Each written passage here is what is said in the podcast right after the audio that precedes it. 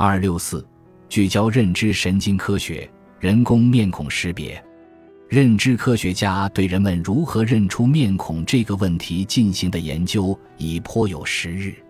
随着诸如细胞记录和成像技术的出现，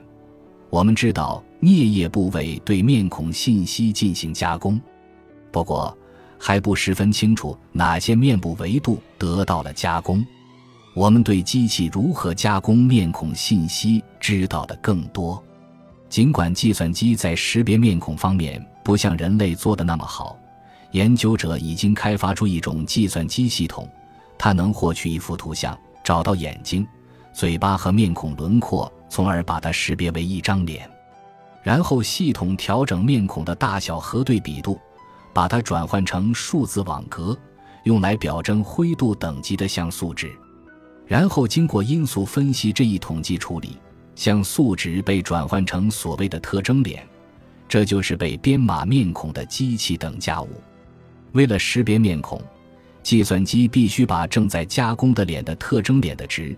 与早已存储在计算机中的已知脸的特征脸的值进行匹配。